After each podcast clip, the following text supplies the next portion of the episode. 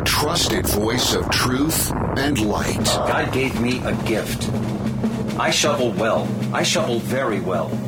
And a rally point for those who've accepted the reality that they are not sheep. We've got a blind date with destiny. And it looks like she's ordered the lobster.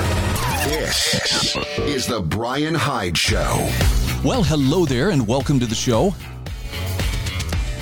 You know, when I say life is getting crazier by the minute, I'm not necessarily talking about, you know, the general chaos or political discord or anything like that. I'm just saying, you know, sometimes it occurs to me, you know, Bryan, you may have actually overcommitted yourself a little bit here and there. This is one of those days that I'm feeling it acutely, but I appreciate you tuning in, and I'm going to try to make it worth your while. Thank you for tuning into the show, and thank you to the sponsors who make this possible on a day to day basis. I hope you'll find the time to do some business with them. They include lifesavingfood.com, tmcpnation.com, quiltandsew.com, and also Ironsight Brewing Company. That's ironsightbc.com. So I'm, I'm going to just go out on a limb here and ponder the question why would you listen to a program like this or anything that even remotely sounds like this, right? Here I am, this reformed red meat thrower, now trying to, to be a source of truth and light, uh, at least to the best of my ability. It's not like I'm the fount of truth, I'm just somebody who's really putting forth his best effort. Why do I do it? Why do you do what you do? Why do you seek out the information you seek out? I have a hunch it has something to do with changing the world. And I don't mean some Pollyanna ish, well, I'm going to make everybody friends and we're all going to sit around and sip tea together with our pinkies extended. I'm talking about something much more substantial. And that is to, to change the world by being a good person. That's the way you change the world. And uh, it's, you know, a lot of times we're told, well, if you want to change things, you got to work from within the system. So much of what we understand is framed in terms of politics. I mean, look, it's an election year. How much of what we hear about today is entirely based on, well, according to this poll and according to that politician or this news story or this political race, here's the way the world is. And yet, if truth be told, I don't really care that much about the politics. I don't really care that much about the politicians but I definitely want to be a good influence in the world. I'm not just going to sit back and passively, you know, take whatever the world is dishing out. Well, what what choice do I have? You know, nobody gave me permission to to do anything. So I want to start out today sharing with you a commentary from Isaac Morehouse. Now, this is from wow, this one is actually from about 8 years ago. About how to not change the world. I felt like this was an especially insightful bit of commentary. How Not to Change the World. Isaac Morehouse says don't run for class president. Don't go to HOA meetings. Don't join a committee. Don't get involved in any political campaigns. The reason why? All of these activities are about reform. Get into the institution, play by its rules, and try to make it behave differently than it wants to. That sounds about right. Well, Isaac says no, forget this approach. It sucks, and here are four reasons why. Number one, it makes you less happy. And he asks, Have you ever been to a town hall meeting? Life is too short to endure such horrors. The worst life to live is a boring one. The machinations of every political institution are stale and boring and full of self self serious processes, rather, procedures, practitioners. Your every moment is too valuable to suffer through it. It's inhumane. So if Robert's rules of order are relevant to any effort you're involved in, he says, get out now and go build something new. I know this. Wait a minute. I'm supposed to be more active. I'm supposed to be a more involved citizen. Mm, listen to what else, what else he has to say. Isaac uh, Morehouse says you can't change the game by playing. Political institutions do one thing best, and that is restrict individual fun and freedom. Now, it's natural to want to reduce the role of these rule happy entities, but he says you can't win by playing by their rules. You can't vote your way to a system where votes no longer curtail progress. Trying to reduce the role of the state by engaging in politics is like trying to put a casino out of business by playing blackjack there. Oh, I haven't figured out. I'll beat the house. No, you won't. They want you to think that. They want you to keep playing. Abiding by house rules is no way to protest or change them, especially when the house gets a little richer every time you do. He says, if you don't want the casino to keep luring people in, don't go in yourself. Build something better that people want to go to instead. Oh, that's a pretty significant shift in how to approach things. Next, he says progress always comes from without. Think about this political institutions are reactive, they wait until the world forces them and then they change. Now, if humanity is a car, these institutions are the brakes, able to stop progress but never able to create it. If you want to get to a new destination, Hmm, you need the accelerator. Accelerators are the new ideas and products and services that forge ahead, paying no mind to the consensus seeking bureaucrats nested in the status quo. Accelerators don't care about argument nor protest, they care about creation. They build the world they want to live in instead of hoping to prevent its decay. And finally, he points out there is no permanence when you play by the rules or when you try to reform within the system. He says the great thing about innovation is that it only needs to happen once. That painful, grueling, childbirth like experience of the creative act or eureka moment is born out of imagination, hard work, and courage. If the result is of any value to the world, mm, it lasts forever and serves as the stepping stone to still greater innovations. So, as an example of this, he says the wheel was invented once. No one has to reinvent it. Its world improving powers are permanent and irreversible. Any apparent victory within a political structure is fleeting by definition and design. You align all the powers and elites and interests just so after years of butt numbing meetings and pompous proclamations from people you'd never want to have a beer with, but now you must woo and coddle. You have your mandate or constituency or whatever other serious sounding label you slap on the gaggle of interest vying for a win within the House rules. You get your way. Hooray! Until the next month or year or election cycle when the new interests or the new interest groups outmaneuver you and the tables turn in an instant. By the way, you saw what that looked like on January 20th of 2021. The moment Biden was installed in office, what were some of the first executive orders that he he uh, signed and and what were some of the first policies that he instituted, right? He was undoing every possible thing he could that Trump had done during the previous 4 years. That's that's what Isaac's talking about here. Everything you created in your coalition vanishes along with all the money you convinced people to throw at it. The same tiny sliver of ground must be re-won each time as if from scratch. Only then do you realize that broader social forces created by the outsiders accelerating humanity are the master, not the servant, to these stale political institutions that apply their rusty brakes against all odds. So what's his advice? Well, he says go out and build something. Build something instead. Exit. Go your own way. Forget the suits and speeches and posturing and canvassing and internal climbing and deal making. No, Isaac Morehouse says go build your wildest dream. Imagine and create things that excite you. Move to a place that doesn't suck. Create a job that's not boring. Live a life you want to live. He says, don't wait for the world to change or beg for permission to let it evolve. Go change your own world, and the rest will follow. I felt like this was an especially good commentary. It's again, this was uh, published back in 2016 on the Foundation for Economic Education's website, fee.org. But Isaac Morehouse is correct. I've always liked his take on, on things. I, I think this guy's a pretty fresh thinker and he, he makes a whole lot of sense. But when he says, stop trying to work within the system to change things, I think he has a point. Build something better.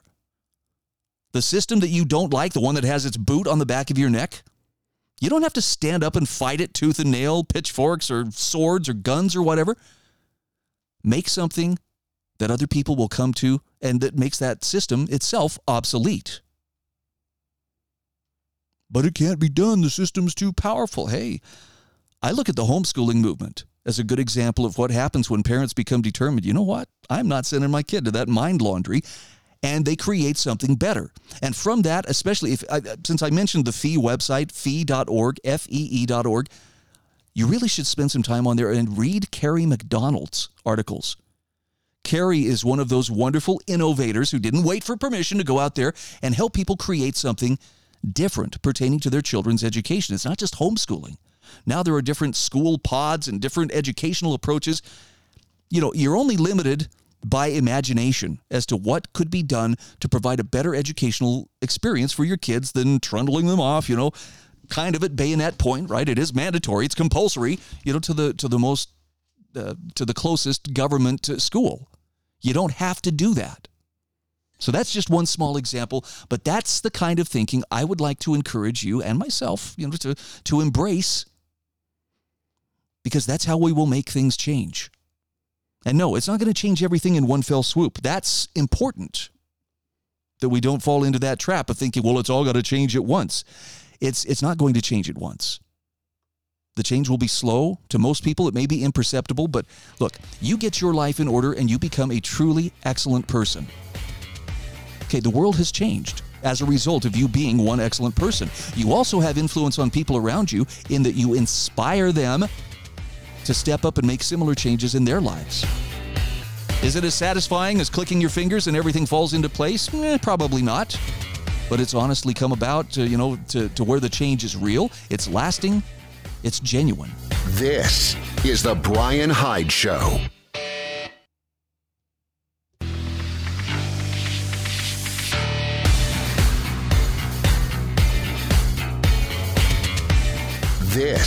Is the Bryan Hyde Show.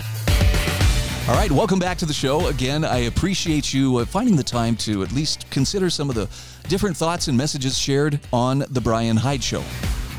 I don't mind uh, marching out of step with the rest of society, frankly. I've seen the direction that a lot of society is headed. I don't really want to go there. So if if you're looking for some interesting fellow travelers, uh, well, pull up a chair and and join us. I'm not here to tell you what to do. I'm just here to offer some some different perspectives you're probably not going to find elsewhere. Now, passing along principles and practices of liberty to the next generation, in other words, teaching our kids to be able to to resist attempts to uh, uh, domesticate them, that's that's a very laudable thing, but it's not getting any easier. I want to share with you some thoughts from Doug Casey in an interview with International Man about raising free thinking children among societal madness. Doug Casey always has a really good take, so I think you'll appreciate this, especially if you're trying to think, okay, how can I use my influence to positively influence, you know, the young people in my life? International Man starts by noting TVs, movies, popular culture, government schools, and many factors mold the minds of today's kids. Unfortunately, these institutions are rotten to the core. What are parents and children up against today? Doug Casey says, well, it's very serious. Once upon a time, going to school and watching a movie or a TV program wouldn't endanger your kid's moral character, but now they do. And he says, I ask myself, when did the rot, or where did the rot start? Where, when did it begin? Now, there's an old saying tough times breed strong men, strong men result in good times, good times result in weak men, and so forth. He says, I'm afraid that pretty much describes what's happened with the U.S. We're following the path of all great empires in the past. After Athens became rich and prosperous, they fomented the Peloponnesian War, which resulted in their collapse. It happened to the Roman Republic, which fell away from its founding virtues, transformed into an empire, and became dissipated and soft. It's happened to Europe after it became rich and prosperous. Its, the, its conquest of scores of colonies has come back to bite it. So when civilizations become rich and arrogant, they lose their moral foundations. They become hypocritical and corrupt. They don't want to admit it. The elites may not even recognize it, but a spiritual cancer becomes pervasive, and they seem to suffer a loss of self confidence. Perversely, as the foundations of society collapse, its superstructure, the government, grows and becomes more important. The society becomes bureaucratized. That transfers risk and responsibility away from individuals and traditional institutions, placing them onto the state. This has happened to America. Once upon a time, America really was different from and better than any country in history, or at least any other country in history. Why? Well, because it was the only country explicitly founded on the principles of individual liberty, economic, and social freedom. And that's all being washed away now. The reality has been replaced by worthless state operatives crowing, the America is the exceptional country as a justification for crimes. In fact, America has devolved into the U.S. The U.S., most regrettably, is just another of 200 states covering the face of the globe like a skin disease.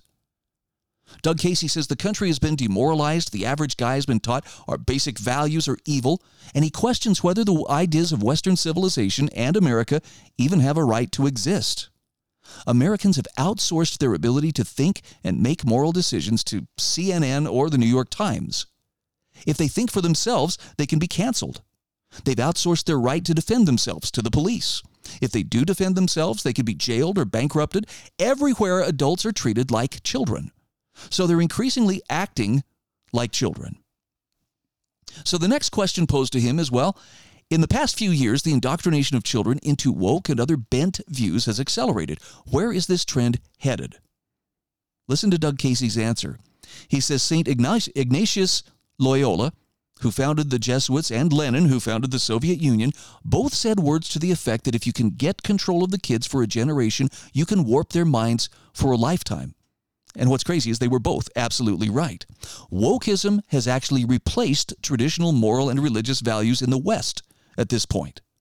It's a trend that's been in motion for decades and it's accelerating. Trends in motion tend to stay in motion until a crisis is reached, at which point anything can happen. In any event, the majority of youth in America and the West have been totally captured by the notions of wokeism, race consciousness, intersectionality, LGBTQ, canceling, political correctness, socialism, and a whole panoply of other psychological and moral aberrations. Now, his point is it's going to be hard to reverse this trend. And he says, My guess is that we'll have a really serious crisis before we can know the answer. Next question that's posed to him is How do parents with young children opt out of this growing insanity? Yeah, this is where you're going to want to really pay attention. Doug Casey says, I think it's important that they opt out. At least if they really care about their kids. If your kids are in government schools, you should get them out. It's as if, it's as if you're letting them swim in a cesspool. Amish kids are homeschooled and they have few of the problems afflicting normal society. No, you don't have to swear off automobiles and electricity, but you can insulate them from the really destructive influences. Helicopter parenting to keep kids safe can turn them into hothouse pansies. Of course, you don't want them to grow up with wolves, although that worked for Romulus and Remus, the founders of Rome. He says, although I'm no fan of Islam and the precepts of Muhammad, it can be said that kids growing up in that culture have some advantages today.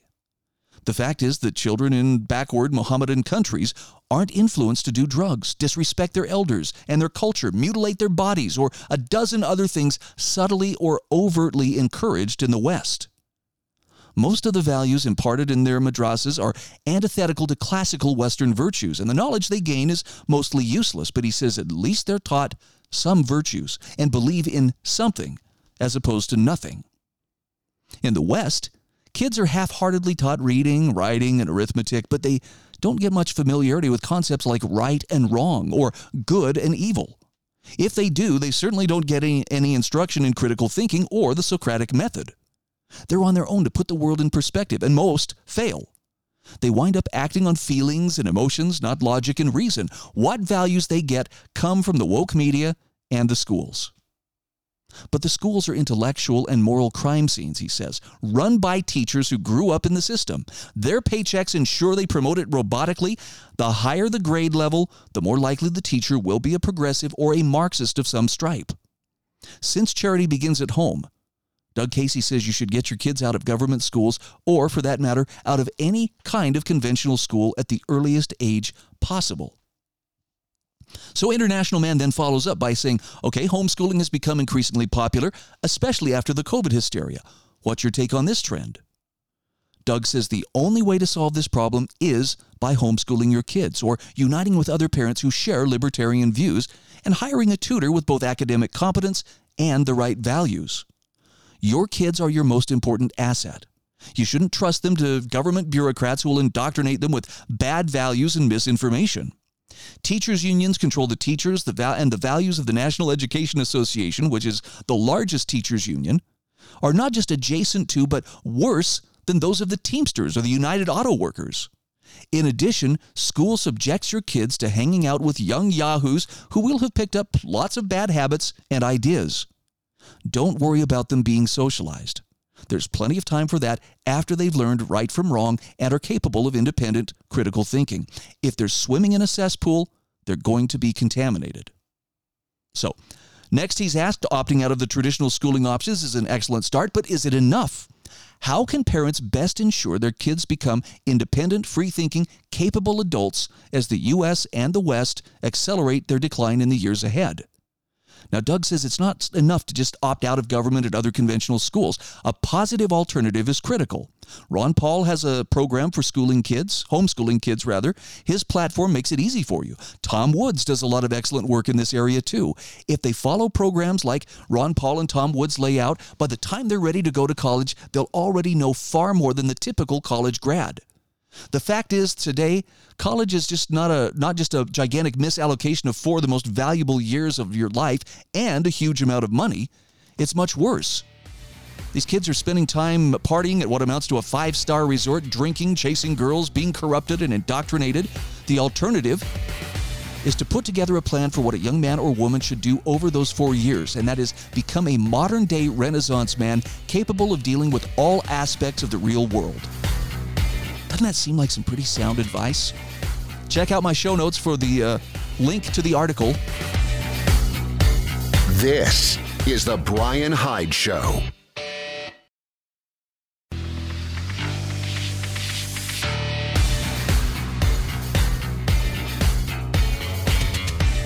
This is The Bryan Hyde Show. All right, welcome back to the show.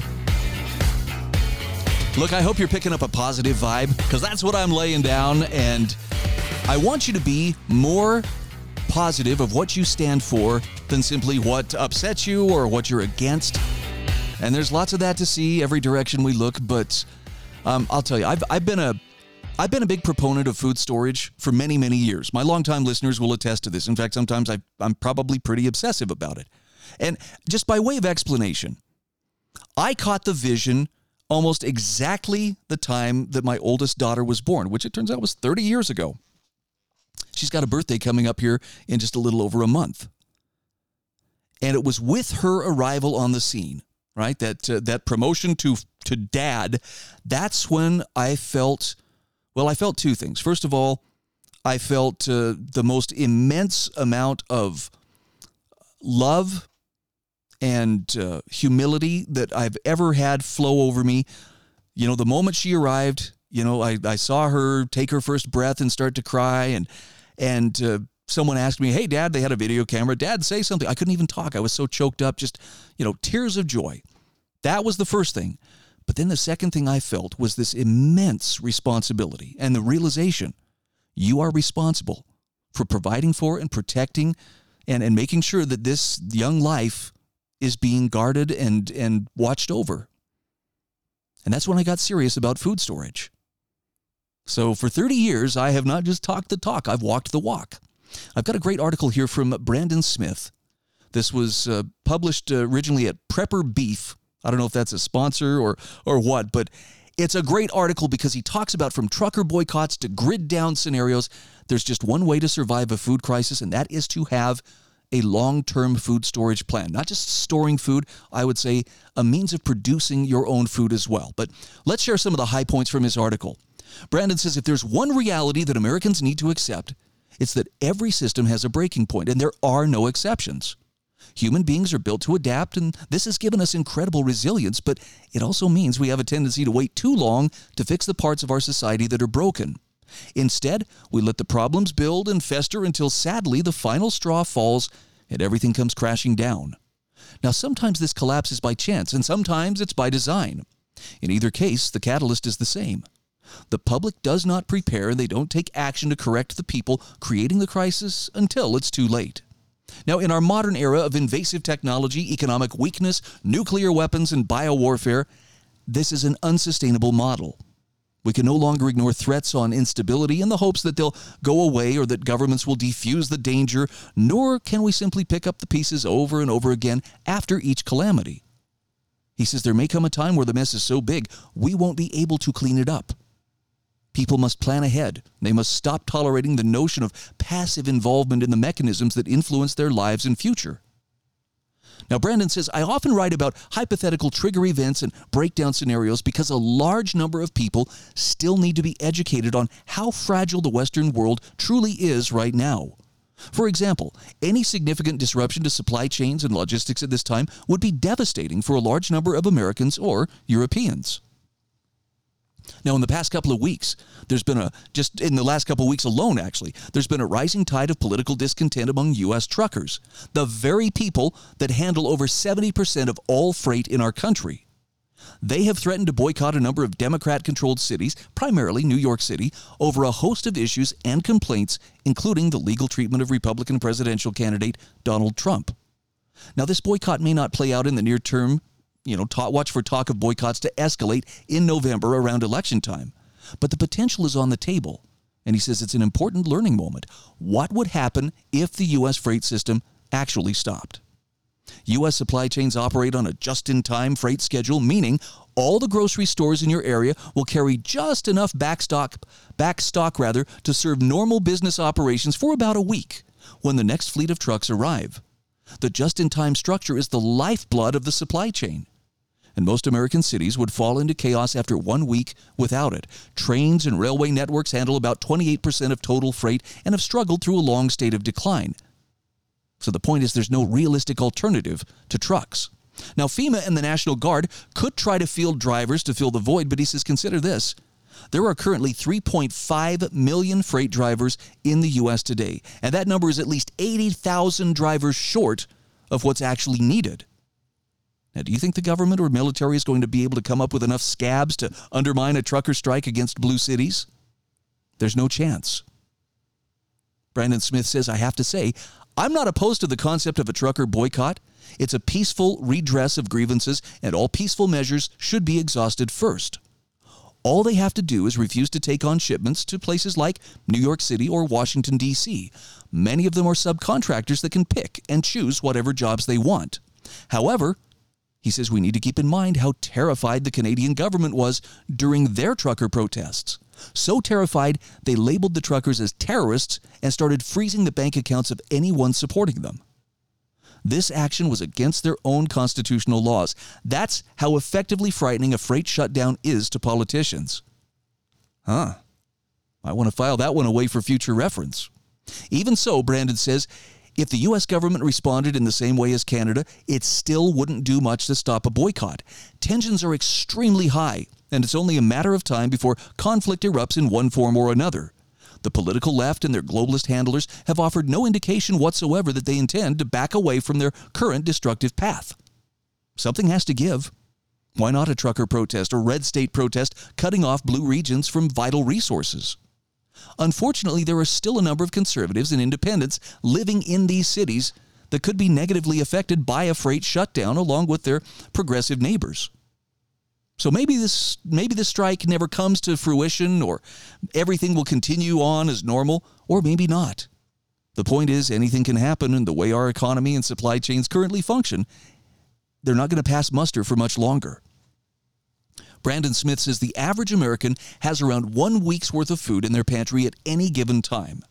With FEMA response in place, a rationing system would be instituted over the course of several weeks, probably using a digital tracking method much like an EBT card. And he says, make no mistakes. There will be strings attached to any government rationing program. Do you have the latest COVID booster? No ration card until your shots are up to date. Uh, we see that you have registered firearms. You'll need to turn those in before you can get rations. We see that you've made problematic comments in your social media history. You may not be eligible. Isn't it crazy how plausible that uh, that kind of scenario is? Brandon says it takes around 7 to 10 days of zero food supply for panic to set into a population when people finally realize things are not going to go back to normal. It takes 2 weeks for starvation to take a physical toll and 3 weeks for people to start dying. Riots and looting are inevitable, but that won't solve the problem if there's no food to loot.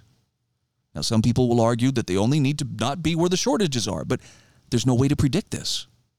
In the case of the conservative trucker boycotts, the targeted areas are obvious, but that's just one scenario.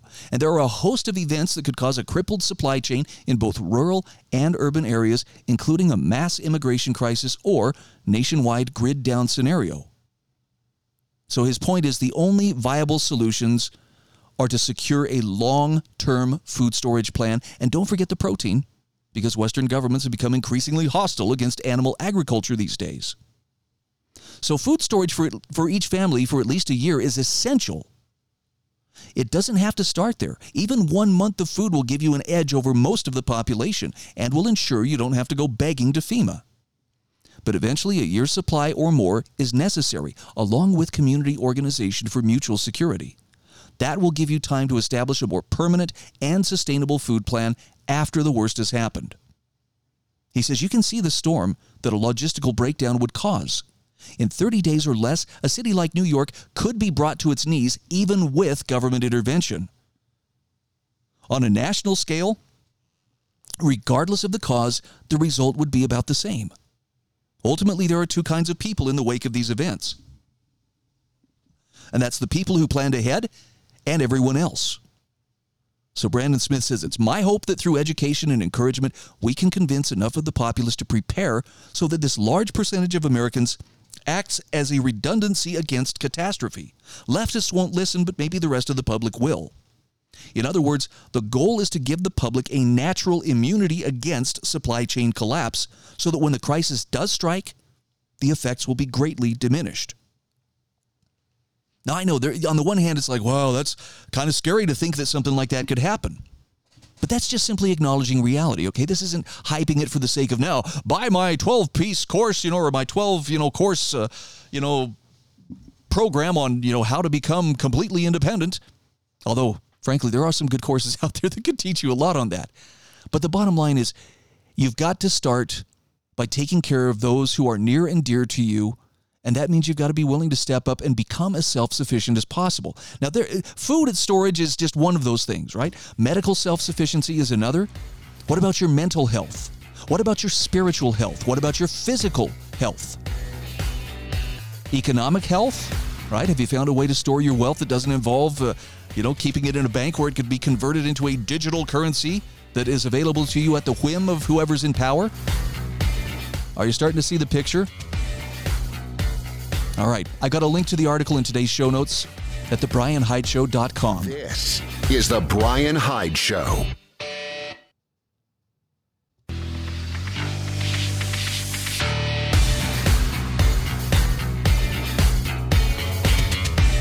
This is The Bryan Hyde Show.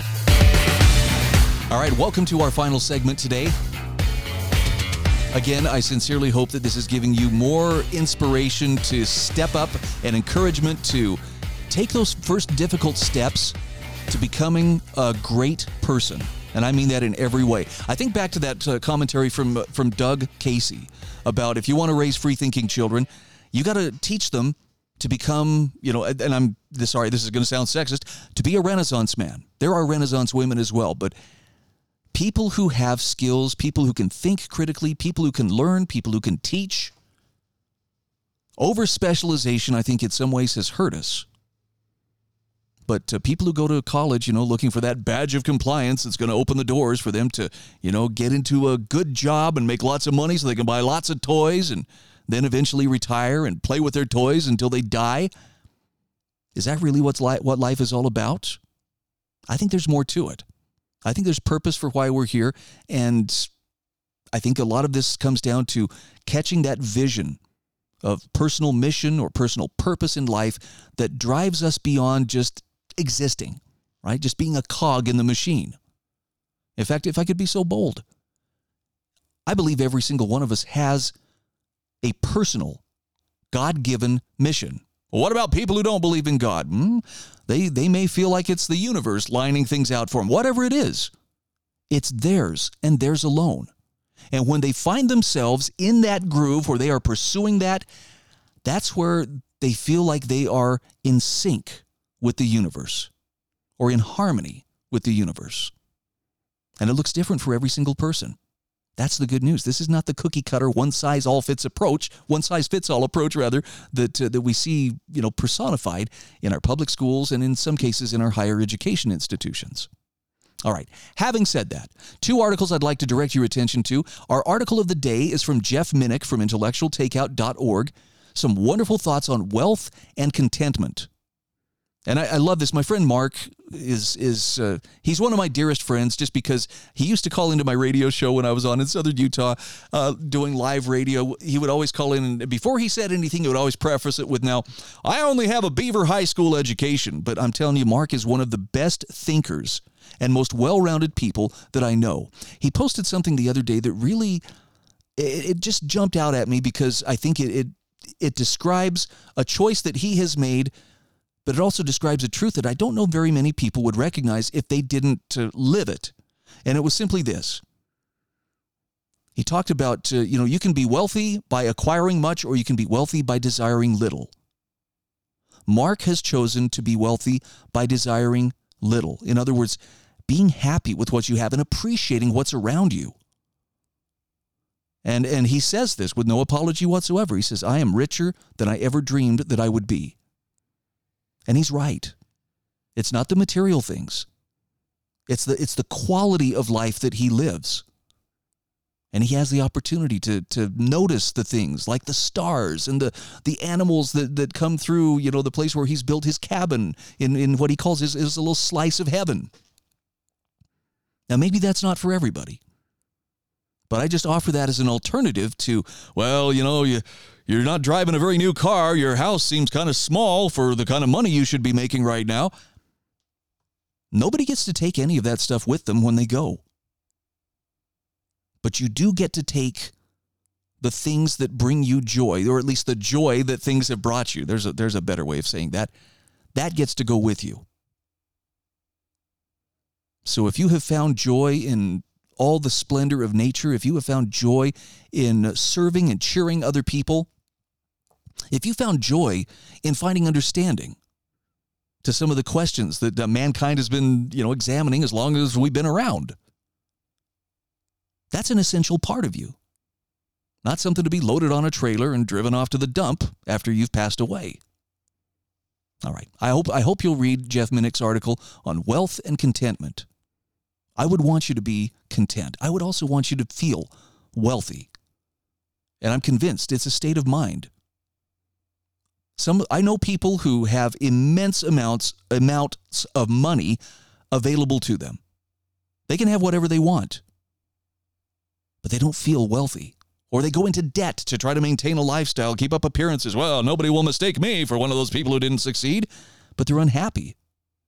Why? Well, they're carrying back breaking loads of debt, and, and it's for show. It's for other people's approval. It's not for what makes them glad. Got to know the difference. One final thought, and this is an article I picked up off AmericanThinker.com The Benefits of Hardship. This is from J.B. Shurk. He says sometimes hardship is the driving force for necessary change. One of the most valuable lessons experiences taught him is that initial victories can degrade into bitter defeats, while heartbreaking defeats can blossom into unexpected victories. And he says that has led him to see history not as some linear progression of events following a logical rhythm toward human happiness, but rather as a complex system with repeating cycles, new variables, and endlessly moving parts.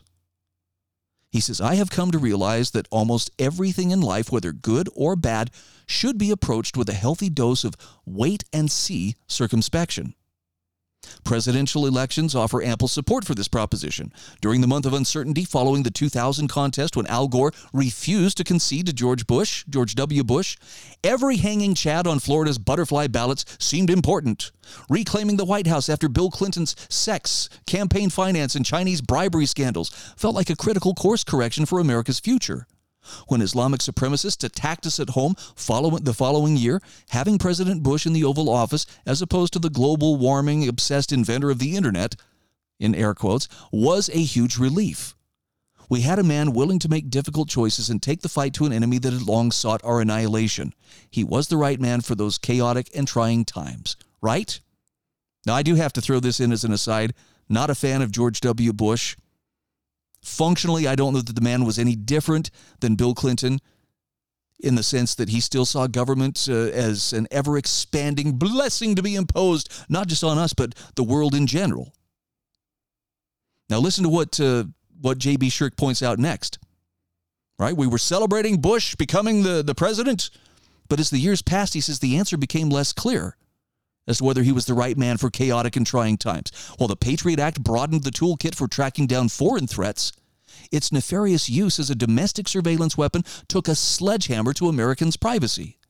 Rhetorical battles against Islamic supremacy morphed into another politically correct surrender in which Americans were required to speak of Islam as a religion of peace. Fighting the terrorists overseas somehow meant we were also expected to open our doors to millions of new refugees. So, what originally felt like a robust offensive strategy for eliminating hostile threats transformed into an endless military occupation on the other side of the world with little in the name of long term strategy. Why were Americans fighting in Afghanistan and Iraq? Well, if you asked a warrior, he was there for 9 11 payback and to end the threat of Islamic terrorism. However, the official line from the White House evolved into some inscrutable notion that Americans must put themselves in harm's way so that ancient tribal cultures could magically become stable democracies that valued human rights. And that strange vision didn't make sense to anybody but the politicians in D.C. Now, I'm going to skip ahead here just a little bit. Look, the war in Iraq was a huge mistake. It had nothing whatsoever to do with 9 11. It had nothing whatsoever to do with protecting us and protecting our rights. In fact, if anything, we are less free today because of, of the invasion of Iraq and the invasion of Afghanistan. Not to mention, you know, the disastrous withdrawal from Afghanistan. It needed to happen, but it was done in such a way that it put billions upon billions of dollars of weapons into the hands of the very same people that ostensibly we sent troops to kick out. After 20 years of fighting the Taliban, the Taliban is in power and empowered with uh, you know a lot of good American weaponry. So let me get to the point here of, of hardships. J.B. Shurk says, let me say bluntly, if not for all the madness we have endured the last few years, we would never have reached a moment when so many Americans can see plainly the tyrannical menace festering in D.C. Without the deep state's in your face counterattacks meant to permanently silence Trump voters, for instance people would not understand how serious the threats of censorship, surveillance, financial coercion, and ideological targeting are today. Without Donald Trump's refusal to toe the line, uniparty politicians would still be gaslighting Americans into believing there's no invasion at the border. Without a national politician pursuing American America First policies that seek to strengthen America's economy and self-sufficiency, globalism would not have become a dirty word. He says in America today, the fight for individual liberty has returned as a vital political issue. The struggles for religious freedom, parental rights, and the protection of life have become essential issues. Sometimes, he says, the worst hardships are the unexpected driving force for long overdue change. Is that called hitting rock bottom? Not sure I want to find out what that's like, but I think we may all get an answer on this in the not so distant future. Check out my show notes. These are the show notes for February 29th, 2024. You can find them at thebryanhydeshow.com. This is The Bryan Hyde Show.